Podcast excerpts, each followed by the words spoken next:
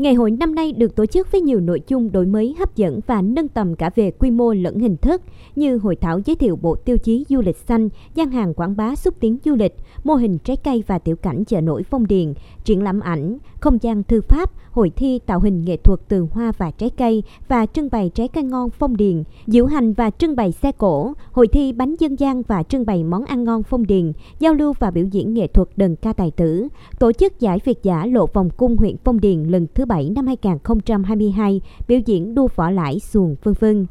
Thông qua 68 gian hàng, tăng 27 gian so với năm 2019, ngày hội đã đạt mục tiêu quảng bá, xúc tiến và giới thiệu các sản phẩm du lịch đến du khách như các tour tuyến các địa điểm tham quan tiêu biểu, quà lưu niệm sản phẩm từ các làng nghề truyền thống, thủ công mỹ nghệ, trái cây, rau củ quả lạ, ẩm thực, sản phẩm ô cốp và các sản phẩm du lịch khác.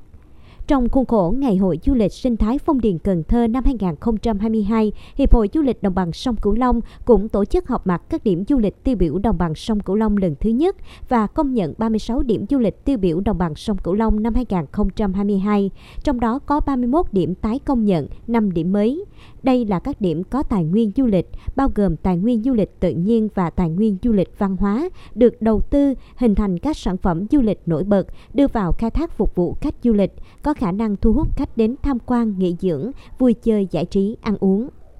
Ông Nguyễn Quốc Nam, người dân sinh sống tại quận Ninh Kiều, thành phố Cần Thơ chia sẻ, ông cùng gia đình đã tham gia ngày hội từ khi khai mạc, rất thích không khí nhộn nhịp cũng như quy mô các hoạt động diễn ra trong 4 ngày qua. Đây thì thấy là cái gian hàng trái cây rất là ưng ý, tại vì thấy nhiều loại trái cây nó cũng là đặc sản của địa phương mà nó cũng ngon. Hội chợ này thì ờ, thấy là một cái cơ hội để mà quảng bá du lịch của thành phố Cần Thơ nói chung và huyện Phong Điền nói riêng thì mình muốn là hàng năm tổ chức nó sẽ càng ngày càng phát triển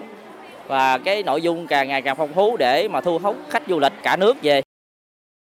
Tại lễ bế mạc, ban tổ chức đã trao 89 giải nhất, nhì, ba khuyến khích cho các cá nhân tập thể đạt thành tích cao trong các hoạt động.